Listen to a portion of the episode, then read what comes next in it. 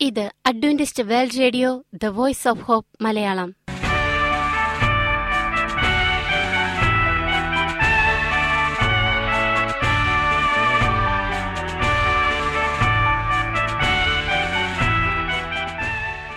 നിലയ്ക്കാത്ത ദൈവസ്നേഹത്തിന്റെ ശബ്ദപ്രപഞ്ചത്തിലേക്ക് ഞങ്ങളുടെ എല്ലാ പ്രിയപ്പെട്ട ശ്രോതാക്കൾക്കും സ്വാഗതം. ഞാൻ ഷാനി ബിനോയ്. ഇന്നത്തെ പ്രധാന പരിപാടികൾ കാവ്യശബ്ദം. ക്രിസ്തീയ ഭക്തിഗാനങ്ങളുടെയും കവിതകളുടെയും പ്രത്യേക ആസ്വാദന പരിപാടി വചനപ്രത്യാശ തിരുവചന സന്ദേശം. പാസ്റ്റർ ബിനോയ് ജേക്കബ് തിരുവചനത്തിൽ നിന്നും സംസാരിക്കുന്നു.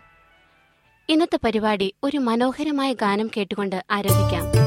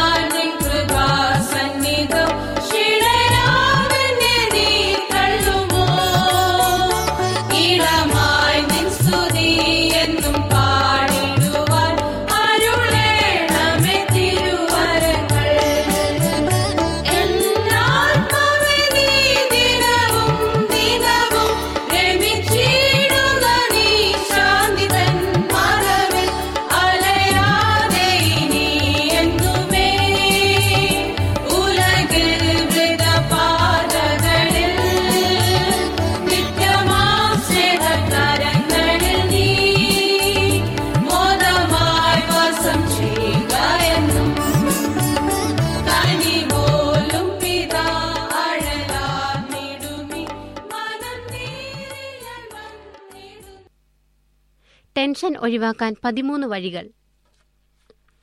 പ്രിയ ശ്രോതാക്കളെ ആകെപ്പാടെ ഒരു ടെൻഷൻ പറയാനറിയാത്ത ഒരു വെപ്രാളം പിന്നെ ഒരു വിരസത. ദ്വേഷം പിന്നീട് എന്തിനെങ്ങനെ ചെയ്തു എന്ന കുറ്റബോധം ഇത് ഒരാളുടെ മാത്രം പ്രശ്നമല്ല നൂറിൽ ഇരുപത് പേരും ഇങ്ങനെ ആയിക്കൊണ്ടിരിക്കുന്നു. ടെൻഷൻ അടിക്കുന്നതുകൊണ്ട് യാതൊരു പ്രയോജനവുമില്ല ടെൻഷൻ ഒരു രോഗവുമല്ല എന്നാൽ ടെൻഷന് നമ്മെ പല രോഗത്തിലേക്ക് നയിക്കാനാകും. സന്തോഷവും സമാധാനവും ദൈവം നമുക്ക് നൽകിയിരിക്കുന്നു. അതിനെ തിരിച്ചറിഞ്ഞാൽ മാത്രം മതി. ടെൻഷൻ ഒഴിവാക്കാം. നസറുദ്ദീൻ ഹോജ അക്കരെ കടക്കാൻ വള്ളത്തിൽ കയറി. വള്ളത്തിലിരിക്കാതെ അങ്ങോട്ടും ഇങ്ങോട്ടും വേഗത്തിൽ നടക്കാൻ തുടങ്ങി. എന്താ ഹോജ ഇങ്ങനെ? വേഗം നടക്കാതെ എങ്ങനെയാടോ വേഗം അക്കരെ എത്തുക? ഇരുന്ന് ചിന്തിച്ചാൽ നമ്മുടെ ടെൻഷന്റെ കാരണങ്ങളും പലപ്പോഴും ഇതുപോലെ നിസാരങ്ങളാവാം. നമ്മെ പിരിമുറുക്കത്തിലാക്കുന്ന കാര്യങ്ങൾ എന്തൊക്കെയാണെന്ന് കണ്ടുപിടിച്ച് ആ കാരണങ്ങൾ ഒഴിവാക്കാമെങ്കിൽ ടെൻഷൻ കൊണ്ട് ഉണ്ടാകാവുന്ന പല കാര്യങ്ങളും നമുക്ക് ഒഴിവാക്കാം. ടെൻഷൻ ഒഴിവാക്കുന്നതിന് സഹായിക്കുന്ന ചില വഴികൾ ഇന്ന് നാം ചർച്ച ചെയ്യുന്നു. ഒന്ന് ജോലികൾ മുൻഗണനാക്രമത്തിൽ ചെയ്യുക. ഏറ്റവും പ്രധാനപ്പെട്ട ജോലികൾ അതതു ദിവസം ചെയ്ത് ബാക്കി അടുത്ത ദിവസങ്ങളിലേക്ക് മാറ്റുക. രണ്ട് വലിഞ്ഞു മുറുകിയ മാംസപേശികളെ മാറി മാറി മുറുക്കിയും അയച്ചും ശരീരത്തെ ശാന്തമാക്കുക. മൂന്ന് മനസ്സിനിണങ്ങിയ ജോലികൾ തിരഞ്ഞെടുക്കുക. അതിനു കഴിയില്ലെങ്കിൽ നിലവിലുള്ള ജോലിയെ ഇഷ്ടപ്പെടാൻ ശ്രമിക്കണം. ഞാൻ ഈ ജോലി ഇഷ്ടപ്പെടുന്നു എന്ന് മനസ്സിനെ പറഞ്ഞു പഠിപ്പിക്കാം. നാല്. കഴിഞ്ഞകാല സംഭവങ്ങൾ ഓർത്ത് ദുഃഖിക്കാതിരിക്കുക. ഇനിയുള്ള കാര്യങ്ങളെ ശ്രദ്ധിച്ച് ലക്ഷ്യബോധത്തോടെ മുന്നേറുക. അഞ്ച്. ഭാവിയെക്കുറിച്ച് ആശങ്കപ്പെടാതെ ശുഭാപ്തി വിശ്വാസത്തോടെ ലക്ഷ്യത്തിലെത്താൻ പ്രയത്നിക്കുക. ആറ്. ടെൻഷനുള്ളപ്പോൾ ഉറക്കം വരികയില്ല. എന്നും ഒരേ സമയത്തു തന്നെ ഉറങ്ങുക. ശബ്ദവും വെളിച്ചവും കടക്കാത്ത മുറിയിൽ വേണം ഉറങ്ങാൻ. ഉറക്കം വരുന്നില്ലെങ്കിൽ താൽപ്പര്യമില്ലാത്ത ഏതെങ്കിലും പുസ്തകം വായിക്കാം. ഏഴ്. ആത്മസംതൃപ്തി വളർത്താൻ ശ്രമിക്കുക. ഓരോ ദിവസവും ഒരു ചെറിയ വിജയമെങ്കിലും ഉണ്ടാക്കണം. പ്രത്യുപകാരം പ്രതീക്ഷിക്കാതെ പ്രവർത്തിക്കുക. മിച്ചം വയ്ക്കാനുള്ള ശീലവും വളർത്തണം. എട്ട്. പുതിയ അറിവുകൾ പ്രത്യേകിച്ചും സ്വന്തം പ്രവർത്തന മേഖലയിൽ ഉള്ളവ നേടാൻ ശ്രമിക്കുക. ഒൻപത് മയക്കുമരുന്ന് ഉറക്ക ഗുളികകൾ ഇവ ശീലമാക്കാതിരിക്കുക. പത്ത് ഫലിതം ആസ്വദിക്കാനും മറ്റുള്ളവരെ ചിരിപ്പിക്കാനും ശ്രദ്ധിക്കുക. തെറ്റുകളെ അംഗീകരിക്കാൻ തയ്യാറാകണം. മറ്റുള്ളവരെ കളിയാക്കുകയോ വേദനിപ്പിക്കുകയോ അരുത്. പതിനൊന്ന് എല്ലാ ദിവസവും അല്പനേരം നടക്കാനും കാഴ്ചകൾ കാണാനും മാറ്റിവെക്കുക. ഈ ശീലം ടെൻഷൻ കുറയ്ക്കാൻ ഏറെ സഹായിക്കും. പന്ത്രണ്ട് ധ്യാനവും പ്രാർത്ഥനയും നിശബ്ദമായി ഇരിക്കുന്നതും ടെൻഷൻ കുറയ്ക്കും. ഒരു ദിവസം പത്തു മിനിറ്റെങ്കിലും പ്രാർത്ഥനയ്ക്കായി മാറ്റിവെക്കാം. പതിമൂന്ന്. എപ്പോഴും നല്ല കാര്യങ്ങൾ പ്രതീക്ഷിക്കുക. നമ്മൾ അറിഞ്ഞോ അറിയാതെയോ പ്രതീക്ഷിക്കുന്ന കാര്യങ്ങളാണ് ജീവിതത്തിൽ സംഭവിക്കുക. ഇങ്ങനെ ടെൻഷൻ ഇല്ലാത്ത സമാധാനപൂർണമായ ജീവിതം നയിക്കാൻ ദൈവം നിങ്ങളെ ഓരോരുത്തരെയും സഹായിക്കട്ടെ. ആമേൻ. നിങ്ങൾ കേട്ടുകൊണ്ടിരിക്കുന്നത് Adventist world radio the voice of hope Malayalam. ഞങ്ങളുടെ പുസ്തകങ്ങൾ സീഡികൾ ബൈബിൾ ആരോഗ്യ പാഠങ്ങൾ എന്നിവ തപാലിൽ നിങ്ങൾക്ക് ലഭിക്കുന്നതിനും ഞങ്ങൾക്ക് എഴുതുക. ഞങ്ങളുടെ വിലാസം Adventist world radio Malayalam post box number പതിനേഴ് പൂനെ നാല് ഒന്ന് ഒന്ന് പൂജ്യം പൂജ്യം ഒന്ന് മഹാരാഷ്ട്ര ഇന്ത്യ. വിലാസം ഒരിക്കൽ കൂടി. Adventist world radio Malayalam post box number പതിനേഴ് പൂനെ നാല് ഒന്ന് ഒന്ന് പൂജ്യം പൂജ്യം ഒന്ന് മഹാരാഷ്ട്ര ഇന്ത്യ. ഞങ്ങളുടെ ഇമെയിൽ ബിനോയ് ജേക്കബ് പൂജ്യം ഒന്ന് അറ്റ് ജിമെയിൽ ഡോട്ട് കോം ഈ പരിപാടികൾ ഓൺലൈനായി ശ്രവിക്കുന്നതിന് ഞങ്ങളുടെ വെബ്സൈറ്റായ W W W dot A W R dot O R G സന്ദർശിക്കുക. ഇനി വചനപ്രത്യാശ. ഇന്നത്തെ വചനപ്രത്യാശയിൽ അനുഗ്രഹീത പ്രസംഗകൻ പാസ്റ്റർ ബിനോയ് ജേക്കബ് തിരുവചനത്തിൽ നിന്നും പ്രസംഗിക്കുന്നു. ദൈവരാജ്യം സമീപിച്ചിരിക്കുന്നു. പ്രിയമുള്ള സ്നേഹിത ഇത് ക്രിസ്തുവേശുവിൽ നിങ്ങളുടെ സഹോദരൻ പാസ്റ്റർ ബിനോയ് ജേക്കബ്. ദൈവരാജ്യം സമീപിച്ചിരിക്കുന്നു എന്നാണ് ഇന്നത്തെ നമ്മുടെ ചിന്താവിഷയം. മർക്കോസിന്റെ സുവിശേഷം ഒന്നാം അധ്യായം പതിനാല് പതിനഞ്ച് വാക്യങ്ങൾ ഇങ്ങനെ പറയുന്നു യേശു ഗലീലയിൽ ചെന്ന് ദൈവരാജ്യത്തിന്റെ സുവിശേഷം പ്രസംഗിച്ചു. കാലം തികഞ്ഞു ദൈവരാജ്യം സമീപിച്ചിരിക്കുന്നു. മാനസാന്തരപ്പെട്ട് സുവിശേഷത്തിൽ വിശ്വസിപ്പീൻ എന്ന് പറഞ്ഞു. മിഷിഹയുടെ വരവ് ഒന്നാമതായി പ്രഖ്യാപിക്കപ്പെട്ടത് യഹൂദയിലായിരുന്നു. എരുശുലേൻ ദേവാലയത്തിൽ വെച്ച് സക്കരിയ പുരോഹിതൻ ധൂപം അർപ്പിക്കുമ്പോൾ മിഷിഹയുടെ മുന്നോടിയായി വരുന്നവന്റെ ജനനത്തെക്കുറിച്ച് ഗബ്രിയേൽ ദൂതൻ അവനോട് പറഞ്ഞു. ബത്ലഹേമിലെ കുന്നിൻ മുകളിൽ ദൂതഗണങ്ങൾ ക്രിസ്തുവിന്റെ തിരു അവതാരത്തെ ഘോഷിച്ചു. കിഴക്ക് നിന്ന് വിദ്വാൻമാർ രാജാവായി പിറന്നവനെ തേടി എരുശലേമിലേക്ക് വന്നു.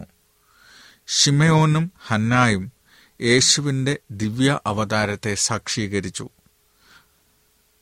യെരുസലേമിലും യഹൂദിയിലും എല്ലായിടവും യോഹന്നാൻ സ്നാപകന്റെ പ്രസംഗം ശ്രദ്ധിക്കപ്പെട്ടു.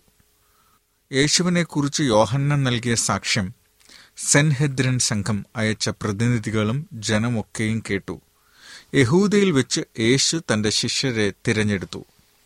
യേശുവിന്റെ പരസ്യ ശുശ്രൂഷ തുടങ്ങിയത് എരുസലേമിലായിരുന്നു ദേവാലയത്തെ ശുദ്ധീകരിച്ചപ്പോൾ യേശുവിൽ വിളങ്ങിയ ദിവ്യത്വം രോഗികളെ സൗഖ്യമാക്കിയത് തന്നിൽ നിന്നും പൊഴിഞ്ഞ ദിവ്യസത്യങ്ങൾ ഇവയെല്ലാം താൻ ദൈവപുത്രനാകുന്നുവെന്ന് സെൻഹെദ്രിൻ സംഘത്തിന്റെ മുമ്പാകെ പറഞ്ഞതിനെ ആവർത്തിക്കുക മാത്രമാണ് ചെയ്തത്. ഇസ്രായേലിലെ മതനേതാക്കൾ ക്രിസ്തുവിനെ സ്വീകരിച്ചിരുന്നുവെങ്കിൽ ലോകത്തിന്റെ എല്ലാ ഭാഗങ്ങളിലേക്കും സുവിശേഷം എത്തിക്കുന്ന ദൂതുവാഹകർ എന്ന നിലയിൽ കർത്താവ് അവരെ മാനിക്കുമായിരുന്നു. ദൈവത്തിന്റെ കൃപയെക്കുറിച്ചും ദൈവരാജ്യത്തെക്കുറിച്ചും ലോകത്തെ അറിയിക്കുവാനുള്ള ഒന്നാമത്തെ പദവി യഹൂദന്മാർക്കാണ് നൽകിയത്. എന്നാൽ ഇസ്രായേൽ അവളുടെ സന്ദർശന കാലം അറിഞ്ഞില്ല. യഹൂദ നേതാക്കളുടെ അസൂയയും അവിശ്വാസവും യേശുവിനോട് പരസ്യമായ വിദ്വേഷത്തിലേക്ക് അവരെ നയിച്ചു. അവരുടെ ഹൃദയങ്ങൾ യേശുവിൽ നിന്നും അകന്നുപോയി. സെൻഹദ്രൻ സംഘം ക്രിസ്തുവിന്റെ ദൂതനെ നിരാകരിക്കാനും ക്രിസ്തുവിനെ വധിക്കുവാൻ ദൃഢനിശ്ചയമെടുക്കുകയും ചെയ്തു. അതുകൊണ്ട് യേശു എരുഷലേമിൽ നിന്നും പിൻവാങ്ങി മത നേതാക്കളിൽ നിന്നും പുരോഹിതന്മാരിൽ നിന്നും ന്യായപ്രമാണത്തിൽ അഭ്യസനം ചെയ്തുകൊണ്ടിരുന്നവരിൽ നിന്നും എല്ലാം യേശു പിൻവാങ്ങി. തന്റെ ദൂത് നൽകുവാൻ മറ്റൊരു വിഭാഗത്തിലേക്ക് യേശു തിരിഞ്ഞു. സകല ജാതികൾക്കും സുവിശേഷം എത്തിക്കുന്നതിന് ആളുകളെ ശേഖരിക്കുന്നതിന് വേണ്ടിയായിരുന്നു മറ്റുള്ളവരിലേക്ക് യേശു തിരിഞ്ഞത്. ക്രിസ്തുവിന്റെ നാളുകളിൽ സഭാ നേതൃത്വം പ്രകാശത്തെയും ജീവനെയും തിരസ്കരിച്ചതുപോലെ ഓരോ പിൻതലമുറയിലും സംഭവിച്ചിട്ടുണ്ട്. യഹൂദിയിൽ നിന്നുള്ള ക്രിസ്തുവിന്റെ പിന്മാറ്റത്തിന്റെ ചരിത്രം ആവർത്തിച്ചുകൊണ്ടിരിക്കുന്നു. നവീകരണകർത്താക്കൾ ദൈവവചനം പ്രസംഗിച്ചപ്പോൾ തങ്ങൾ ഉൾപ്പെട്ടിരുന്ന സഭയിൽ നിന്നും വേർപെടണമെന്ന് ചിന്തിച്ചിരുന്നില്ല. എന്നാൽ മതനേതാക്കൾ സഹിഷ്ണുതയുള്ളവർ ആയിരുന്നില്ല. സത്യം ലഭിച്ചവർക്ക് സത്യത്തെ കാത്തിരിക്കുന്ന മറ്റുള്ളവരിലേക്ക് തിരിയേണ്ടതായി വന്നു. നമ്മുടെ കാലത്ത് നവീകരണ കർത്താക്കളുടെ അനുയായികൾ എന്ന് അവകാശപ്പെടുന്നവരിൽ പലരും നവീകരണ കർത്താക്കളുടെ ആത്മാവിൽ നയിക്കപ്പെടുന്നവരല്ല.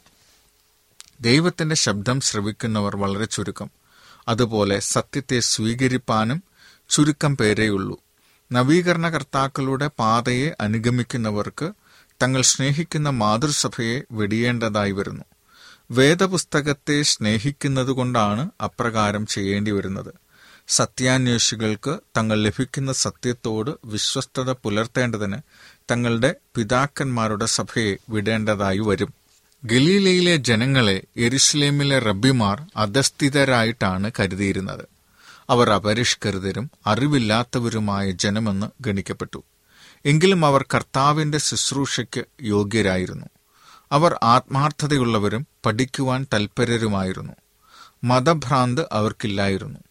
സത്യം സ്വീകരിപ്പാൻ അവരുടെ മനസ്സ് ഒരുക്കമായിരുന്നു.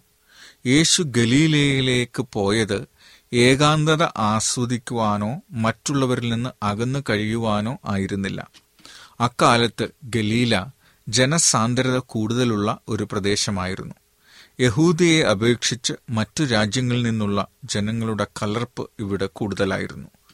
ഗലീലിയിൽ യേശു ആളുകളെ സൗഖ്യമാക്കിയും ഉപദേശിച്ചും കൊണ്ട് യാത്ര ചെയ്തപ്പോൾ ഗ്രാമങ്ങളിൽ നിന്നും പട്ടണങ്ങളിൽ നിന്നും ധാരാളം ആളുകൾ യേശുവിനെ കേൾപ്പാൻ കൂടി വന്നു. യഹൂദയിൽ നിന്നും സമീപ പ്രദേശങ്ങളിൽ നിന്നും അനവധി ആളുകൾ കൂട്ടമായി വന്നുകൊണ്ടിരുന്നു. ജനത്തിരക്ക് മൂലം ജനക്കൂട്ടത്തിൽ നിന്നും ഒഴിഞ്ഞു നിൽപ്പാൻ യേശു പലപ്പോഴും ആഗ്രഹിച്ചു. ജനങ്ങളുടെ ഉത്സാഹം ഭരണകൂടത്തിനെതിരായി ഒരു വിപ്ലവത്തിലേക്ക് നയിക്കുമോ എന്ന ശങ്ക റോമൻ അധികാരികളിൽ ഉണ്ടാകാതിരിക്കാൻ ജനത്തെ നിയന്ത്രിക്കേണ്ടത് ആവശ്യമായിരുന്നു. ഇതിനു മുൻപൊരിക്കലും ഇതുപോലൊരു കാലം ഉണ്ടായിട്ടില്ല. സ്വർഗം ഭൂമിയിലേക്ക് കടന്നുവന്നു. ഇസ്രായേലിന്റെ വീണ്ടെടുപ്പിനായി ദാഹാർത്തരായിരുന്നവർക്ക് രക്ഷിതാവിന്റെ കൃപ വിരുന്നൊരുക്കി. ക്രിസ്തു പ്രസംഗിച്ചു കാലം തികഞ്ഞു. ദൈവരാജ്യം സമീപിച്ചിരിക്കുന്നു. മാനസാന്തരപ്പെട്ട് സുവിശേഷത്തിൽ വിശ്വസിപ്പീൻ. രക്ഷകൻ നൽകിയ സുവിശേഷം പ്രവചനമാകുന്ന അടിസ്ഥാനത്തിൽ നിന്നായിരുന്നു.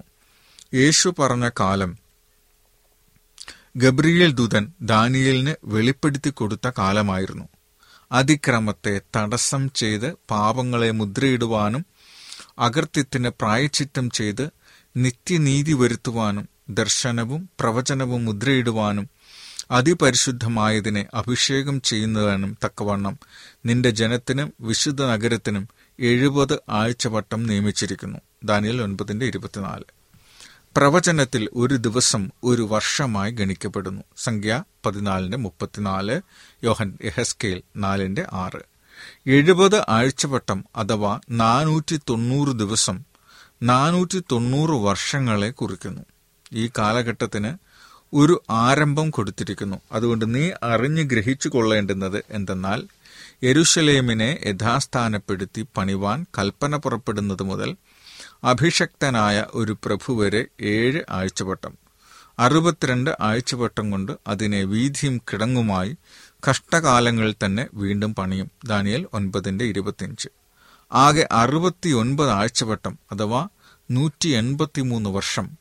അർത്ഥശിഷ്ടാവ് രാജാവിന്റെ കൽപ്പനപ്രകാരം പ്രകാരം എരുശലേം ദേവാലയത്തെ പുതുക്കി പണിവാൻ ആരംഭിച്ചത് ബി സി നാനൂറ്റി അൻപത്തിയേഴിലെ ശിശിരകാലത്തായിരുന്നു എസ്ര ആറിന്റെ പതിനാല് ഏഴാം അധ്യായം ഒന്ന് മുതൽ ഒൻപത് വരെയുള്ള വാക്യങ്ങൾ. ഈ വർഷം മുതൽ നാനൂറ്റി എൺപത്തി മൂന്ന് വർഷം പൂർത്തീകരിക്കപ്പെടുന്നത് എ ഡി ഇരുപത്തിയേഴിൽ ശിശിരകാലത്താണ് പ്രവചനപ്രകാരം അഭിഷക്തനായ പ്രഭു വരെ മിഷിഹ വരെ ഈ കാലഘട്ടം എത്തുന്നു. എ ഡി ഇരുപത്തിയേഴിൽ യേശു സ്നാനമേൽക്കുകയും പരിശുദ്ധാത്മാവിനാൽ അഭിഷക്തനാകുകയും ചെയ്തു. അതിനുശേഷം ക്രിസ്തു തന്റെ പരസ്യ ശുശ്രൂഷ ആരംഭിച്ചു. കാലം തികഞ്ഞു എന്ന് കർത്താവ് പറഞ്ഞത് ഈ പ്രവചന നിറവേറലിനെ സംബന്ധിച്ചാണ്. ഗബ്രിയേൽ ദൂതൻ ദാനിയലിനോട് പറഞ്ഞു അവൻ ആഴ്ചവട്ടത്തേക്ക് പലരോടും നിയമത്തെ കഠിനമാക്കും. ദാനിയൽ ഒൻപതിന്റെ ഇരുപത്തിയേഴ്. കർത്താവ് പരസ്യ ശുശ്രൂഷയിൽ പ്രവേശിച്ചതിന് ശേഷമുള്ള ഏഴ് വർഷത്തേക്ക് യഹൂദന്മാർക്ക് പ്രത്യേകമായി സുവിശേഷം നൽകി. മൂന്നര വർഷക്കാലം ക്രിസ്തുവും ശേഷമുള്ള മൂന്നര വർഷം അപ്പോസ്തലന്മാരും യഹൂദന്മാർക്കു വേണ്ടി പ്രത്യേകം സുവിശേഷം അറിയിച്ചു. ആഴ്ചവട്ടത്തിന്റെ മധ്യേ അവൻ ഹനനയാഗവും ഭോജനയാഗവും നിർത്തലാക്കി കളയും. ഡാനിയൽ ഒൻപതിന്റെ ഇരുപത്തിയേഴ്. എ ഡി മുപ്പത്തിയൊന്നിൽ വസന്തകാലത്ത് യഥാർത്ഥ യാഗമായ ക്രിസ്തു കാൽവറിയിൽ അർപ്പിക്കപ്പെട്ടു. അപ്പോൾ ദേവാലയത്തിലെ തിരശീല മുകൾ തൊട്ടടിയോളം രണ്ടായി ചിന്തിപ്പോയി. അതോടുകൂടി ദേവാലയത്തിൽ നടന്നു വന്നിരുന്ന യാഗശുശ്രൂഷയുടെ പ്രാധാന്യവും പരിശുദ്ധിയും ഇല്ലാതായിത്തീർന്നു. ഭൗമിക യാഗശുശ്രൂഷകളുടെ അവസാനം കുറിക്കുന്ന കാലം തികഞ്ഞു. ഒരാഴ്ചവട്ടം ഏഴു വർഷങ്ങൾ എ ഡി മുപ്പത്തിനാലിൽ അവസാനിച്ചു. സ്തേഫാനോസിനെ കല്ലെറിഞ്ഞു കൊന്നപ്പോൾ യഹൂദന്മാർ സുവിശേഷത്തെ പൂർണമായി തിരസ്കരിക്കുകയായിരുന്നു. പീഡനം ക്രൂരമായി തുടർന്നപ്പോൾ ശിഷ്യന്മാർ പലയിടങ്ങളിലായി ചിതറപ്പെട്ടു. അവർ വചനം സുവിശേഷിച്ചുകൊണ്ട് അവിടെവിടെ സഞ്ചരിച്ചു. അപ്പോസ്തല പ്രവൃത്തികൾ എട്ടിന്റെ നാല്. അധികം താമസിയാതെ പീഡകനായ ഷൗൽ മാനസാന്തരപ്പെട്ട് പൗലോസ് എന്ന നാമധേയത്താൽ അറിയപ്പെട്ട് ജാതികളുടെ അപ്പോസ്തലനായി തീർന്നു. പ്രവചനത്തിൽ ക്രിസ്തുവിന്റെ ഒന്നാമത്തെ വരവ് ക്രിസ്തു പരിശുദ്ധാത്മാവാൽ അഭിഷേകം ചെയ്യപ്പെടുന്നത് ക്രൂശുമരണം ജാതികളിലേക്ക് സുവിശേഷം പ്രവേശിക്കുന്നത് ഇവ വളരെ വ്യക്തമായും ക്രമമായും നൽകപ്പെട്ടിട്ടുണ്ട്. പ്രവചനങ്ങൾ പഠിക്കുവാനും യേശുവിന്റെ ജീവിതത്തിലൂടെ അവ നിറവേറുന്നത് കണ്ട് പഠിക്കുവാനുള്ള സുവർണ അവസരം യഹൂദന്മാർക്ക് ലഭിച്ചിരുന്നു. പ്രവചനം പഠിക്കേണ്ടതിന്റെ പ്രാധാന്യത്തെക്കുറിച്ച് ശിഷ്യന്മാരെ യേശുക്രിസ്തു ഉദ്ബോധിപ്പിച്ചു. ദാനിയലിന് നൽകിയ പ്രവചനങ്ങൾ സംഭവിക്കുന്ന കാലത്തെ സൂചിപ്പിച്ചുകൊണ്ട് ക്രിസ്തു പറഞ്ഞു വായിക്കുന്നവൻ ചിന്തിച്ചു കൊള്ളട്ടെ മത്തായി ഇരുപത്തിനാലിന്റെ പതിനഞ്ച്. തന്റെ പുനരുദ്ധാനത്തിന് ശേഷം യേശു ശിഷ്യന്മാർക്ക് മോശ തുടങ്ങി സകല പ്രവാചകന്മാരിൽ നിന്നും എല്ലാ തിരുവഴുത്തുകളിലും അവനെക്കുറിച്ചുള്ളത് അവർക്ക് വ്യാഖ്യാനിച്ചു കൊടുത്തു എന്ന് ലൂക്കോസ് ഇരുപത്തിനാലിന്റെ ഇരുപത്തിയേഴിൽ നമുക്ക് കാണാം. ക്രിസ്തുവായിരുന്നു എല്ലാ പ്രവാചകന്മാരിലൂടെ സംസാരിച്ചത്. അവരിലുള്ള ക്രിസ്തുവിന്റെ ആത്മാവ് ക്രിസ്തുവിന് വരേണ്ടിയ കഷ്ടങ്ങളുടെയും പിൻവരുന്ന മഹിമയെയും മുൻകൂട്ടി സാക്ഷീകരിച്ചു. ഒന്ന് പത്രോസ് ഒന്നിന്റെ പതിനൊന്ന്. അപ്പൊ ദൈവപുത്രൻ കഴിഞ്ഞാൽ അടുത്ത സ്ഥാനം അലങ്കരിച്ചിരുന്ന ഗബ്രിയേൽ ദൂതനായിരുന്നു സ്വർഗത്തിലെ ദൂതുമായി ദാനിയലിന്റെ സമീപം വന്നത്. തന്റെ ദൂതനായ ഗബ്രിയേലിനെ ആയിരുന്നു പ്രിയ ശിഷ്യനായ യോഹന്നാൻ ഭാവിക്ക് വെളിപ്പെടുത്തി കൊടുക്കുവാൻ ക്രിസ്തു അയച്ചത്. ഈ പ്രവചനത്തിന്റെ വാക്കുകളെ വായിച്ചു കേൾപ്പിക്കുന്നവനും കേൾക്കുന്നവരും അതിൽ എഴുതിയിരിക്കുന്നത് പ്രമാണിക്കുന്നവർക്കും പ്രത്യേക അനുഗ്രഹം വാഗ്ദത്തം ചെയ്തിരിക്കുന്നു. വെളിപ്പാട് ഒന്നിന്റെ മൂന്ന്. യഹോവയായ കർത്താവ് പ്രവാചകന്മാരായ തന്റെ ദാസന്മാർക്ക് തന്റെ രഹസ്യം വെളിപ്പെടുത്താതെ ഒരു കാര്യവും ചെയ്യുകയില്ല. മറഞ്ഞിരിക്കുന്ന കാര്യങ്ങൾ നമ്മുടെ ദൈവമായ യഹോവയ്ക്കുള്ളതത്രേ. വെളിപ്പെട്ടിരിക്കുന്നവയോ എന്നേക്കും നമുക്കും നമ്മുടെ മക്കൾക്കും ഉള്ളവയാകുന്നു. ആമോസ് മൂന്നിന്റെ ഏഴ് ആവർത്തനം ഇരുപത്തിയൊൻപതിന്റെ രണ്ട്. ഈ കാര്യങ്ങൾ ദൈവം നമുക്ക് നൽകിയിട്ടുള്ളവയാകുന്നു. ഭയഭക്തിയോടും പ്രാർത്ഥനയോടും കൂടെ പ്രവചനങ്ങൾ പഠിക്കുമ്പോൾ ദൈവത്തിന്റെ അനുഗ്രഹം നമുക്ക് ലഭിക്കുന്നു. ക്രിസ്തുവിന്റെ ഒന്നാമത്തെ വരവ് തന്റെ കൃപയുടെ രാജ്യത്തെക്കുറിച്ച് പ്രസ്താവിച്ചുവെങ്കിൽ രണ്ടാമത്തെ വരവ് തന്റെ മഹത്വ രാജ്യത്തെക്കുറിച്ച് പ്രസ്താവിക്കുന്നു. ഒന്നാമത്തതുപോലെ രണ്ടാമത്തെ ദൂതും പ്രവചനങ്ങളിലാണ് അടിസ്ഥാനമുറപ്പിച്ചിരിക്കുന്നത്. അന്ത്യകാലത്തെ സംബന്ധിച്ച് ദൂതൻ ദാനിയലിന് നൽകിയിട്ടുള്ള പ്രവചനങ്ങൾ അന്ത്യകാലത്ത് ഗ്രഹിക്കേണ്ടതാണ്. അപ്പോൾ പലരും അതിനെ പരിശോധിക്കുകയും ജ്ഞാനം വർദ്ധിക്കുകയും ചെയ്യും. ദുഷ്ടന്മാരോ ദുഷ്ടത പ്രവർത്തിക്കും. ദുഷ്ടന്മാരിൽ ആരും അത് തിരിച്ചറിയുകയില്ല. ദാനിയൽ പന്ത്രണ്ടിന് നാല് പത്ത്. കർത്താവ് തന്നെയും തന്റെ വരവിന്റെ അടയാളങ്ങൾ നൽകിയിട്ടുണ്ട്. അവണ്ണം തന്നെ ഇത് സംഭവിക്കുന്നത് കാണുമ്പോൾ ദൈവരാജ്യം അടുത്തിരിക്കുന്നുവെന്ന് ഗ്രഹിപ്പിൻ. നിങ്ങളുടെ ഹൃദയം അതിഭക്ഷണത്താലും മദ്യപാനത്താലും ഉപജീവന ചിന്തകളാലും ഭാരപ്പെട്ടിട്ട് ആ ദിവസം നിങ്ങൾക്ക് പെട്ടെന്ന് കണി പോലെ വരാതിരിപ്പാൻ സൂക്ഷിച്ചുകൊള്ളുവിൻ. ആകയാൽ ഈ സംഭവിപ്പാനുള്ള എല്ലാറ്റിനും ഒഴിഞ്ഞു പോകുവാനും മനുഷ്യപുത്രന്റെ മുൻപിൽ നിൽപ്പാനും നിങ്ങൾ പ്രാപ്തരാകേണ്ടതിന് സദാകാലവും ഉണർന്നും പ്രാർത്ഥിച്ചും കൊണ്ടിരിപ്പിൻ. ലൂക്കോസ് ഇരുപത്തിയൊന്ന് മുപ്പത്തിയൊന്ന് മുപ്പത്തിനാല് മുപ്പത്തിയാറ് വാക്യങ്ങൾ. തിരുവചനത്തിൽ മുൻകൂട്ടി പറഞ്ഞിരിക്കുന്ന കാലഘട്ടത്തിൽ നാം എത്തിയിരിക്കുകയാണ്. കാലത്തിന്റെ അന്ത്യം വന്നെത്തിയിരിക്കുന്നു. പ്രവാചകന്മാർക്ക് നൽകപ്പെട്ട ദർശനങ്ങൾ ഇപ്പോൾ തുറക്കപ്പെട്ടിരിക്കുന്നു. തന്റെ മഹത്വത്തിന്റെ കർത്താവ് പ്രത്യക്ഷപ്പെടുവാൻ പോകുന്നത് ഏറ്റവും സമീപമായിരിക്കുന്നുവെന്ന് പ്രവചനങ്ങളിലെ ഗൗരവമായ മുന്നറിയിപ്പുകൾ നമ്മെ ചൂണ്ടിക്കാണിക്കുന്നു. യഹൂദന്മാർ തിരുവഴുത്തുകളെ തെറ്റായി വ്യാഖ്യാനിക്കുകയും പഠിപ്പിക്കുകയും ചെയ്തു. അവരുടെ സന്ദർശന കാലം അവർ ഗ്രഹിച്ചില്ല. ക്രിസ്തുവും ശിഷ്യന്മാരും അവർക്ക് നൽകിയ സേവനത്തിന്റെ കാലങ്ങൾ ഇസ്രയേലിന് നൽകിയ കൃപയുടെ കാലങ്ങൾ ഇസ്രായേൽ നഷ്ടപ്പെടുത്തി. അവർ ക്രിസ്തു ശിഷ്യന്മാരെ നശിപ്പിക്കുന്നതിന് ആ കാലം ഉപയോഗിച്ചു. ഭൗമിക സ്ഥാനമോഹ സ്ഥാനമോഹങ്ങൾ അവരുടെ ഹൃദയങ്ങളെ കീഴ്പ്പെടുത്തി. ആത്മീയ രാജ്യത്തിലേക്ക് വരുവാനുള്ള ക്ഷണം അവർ നിരസിച്ചു കളഞ്ഞു. അന്നത്തെ പോലെ ഇന്നും ഭൗമിക ചിന്ത മനുഷ്യ മനസ്സുകളെ കീഴടക്കുന്നു. പ്രവചനങ്ങൾ അതിവേഗത്തിൽ നിറവേറിക്കൊണ്ടിരിക്കുന്നു എന്ന വസ്തുതയോ ദൈവരാജ്യം സമീപിച്ചുകൊണ്ടിരിക്കുന്നതിന്റെ അടയാളങ്ങളോ ആരും ഗൗരവമായി എടുക്കുന്നില്ല. എന്നാൽ സഹോദരന്മാരെ ആ നാൾ കള്ളനെന്ന പോലെ നിങ്ങളെ പിടിപ്പാൻ നിങ്ങൾ ഇരുട്ടിൽ ഉള്ളവരല്ല. നിങ്ങളെല്ലാവരും വെളിച്ചത്തിന്റെ മക്കളും പകലിന്റെ മക്കളും ആകുന്നു. നാം രാത്രിക്കും ഇരുളിനും ഉള്ളവരല്ല. ആകയാൽ നാം ശേഷമുള്ളവരെ പോലെ ഉറങ്ങാതെ ഉണർന്നും സുബോധവുമായിരിക്കാം. ഒന്ന് തെസ്ലോനിക്കർ അഞ്ചാം അധ്യായം നാല് മുതൽ ആറ് വരെയുള്ള വാക്യങ്ങൾ. കർത്താവായ യേശു ക്രിസ്തുവിന്റെ രാജ്യം ഈ ഭൂമിയിൽ സ്ഥാപിക്കുവാൻ സമയം ഏറ്റവും ആഗതമായിരിക്കുന്നു. അതിനായി ഒരുങ്ങുവാൻ കർത്താവ് നമ്മളെ ഓരോരുത്തരെയും സഹായിക്കട്ടെ. പ്രാർത്ഥിക്കാം. ഞങ്ങളെ സ്നേഹിക്കുന്ന സ്വർഗീയ പിതാവെ തിരുരാജ്യത്തിനു വേണ്ടി ജീവിക്കുവാൻ ഞങ്ങൾ സ്വയം സമർപ്പിക്കുന്നു. അങ്ങ് ഞങ്ങൾക്ക് നൽകുന്ന അടയാളങ്ങൾ കണ്ട് അങ്ങയ്ക്ക് വേണ്ടി ജീവിക്കുവാൻ നീ ഞങ്ങളെ സഹായിക്കണമേ. അവിടുത്തെ പരിശുദ്ധാത്മാവനാൽ നയിക്കണമേ. അമേൻ അമേൻ ഈ പരിപാടികളെക്കുറിച്ചുള്ള നിങ്ങളുടെ അഭിപ്രായങ്ങൾ നിർദ്ദേശങ്ങൾ അനുഭവ സാക്ഷ്യങ്ങൾ നിങ്ങളുടെ പ്രത്യേക പ്രാർത്ഥന ആവശ്യങ്ങൾ എന്നിവ ഞങ്ങൾക്ക് എഴുതുക നിങ്ങൾക്ക് വേണ്ടി പ്രത്യേകം പ്രാർത്ഥിക്കുന്നതാണ്. ഞങ്ങളുടെ പുസ്തകങ്ങൾ സീഡികൾ ബൈബിൾ ആരോഗ്യ പാഠങ്ങൾ എന്നിവ തപാലിൽ നിങ്ങൾക്ക് ലഭിക്കുന്നതിനും ഞങ്ങൾക്ക് എഴുതുക ഞങ്ങളുടെ വിലാസം Adventist world radio Malayalam post box number പതിനേഴ് പൂനെ നാല് ഒന്ന് ഒന്ന് പൂജ്യം പൂജ്യം ഒന്ന് മഹാരാഷ്ട്ര ഇന്ത്യ. വിലാസം ഒരിക്കൽ കൂടി. Adventist world radio Malayalam post box number പതിനേഴ് പൂനെ നാല് ഒന്ന് ഒന്ന് പൂജ്യം പൂജ്യം ഒന്ന് മഹാരാഷ്ട്ര ഇന്ത്യ. ഞങ്ങളുടെ ഇമെയിൽ ബിനോയ് ജേക്കബ് പൂജ്യം ഒന്ന് അറ്റ് ജിമെയിൽ ഡോട്ട് കോം ഈ പരിപാടികൾ ഓൺലൈനായി ശ്രവിക്കുന്നതിന് ഞങ്ങളുടെ വെബ്സൈറ്റായ W W W dot A W R dot O R G സന്ദർശിക്കുക. ഇന്നത്തെ പരിപാടികൾ ഇതുവരെ കേട്ടുകൊണ്ടിരുന്ന എല്ലാ പ്രിയപ്പെട്ട ശ്രോതാക്കൾക്കും നന്ദി. നാളെ ഇതേ സമയം ഇതേ മീറ്റർ ബാൻഡിൽ നമ്മൾ കണ്ടുമുട്ടുന്നതുവരെ ദൈവത്തിന്റെ അനവധിയായ അനുഗ്രഹങ്ങൾ നിങ്ങൾക്ക് കൂട്ടായിരിക്കട്ടെ. നമസ്കാരം.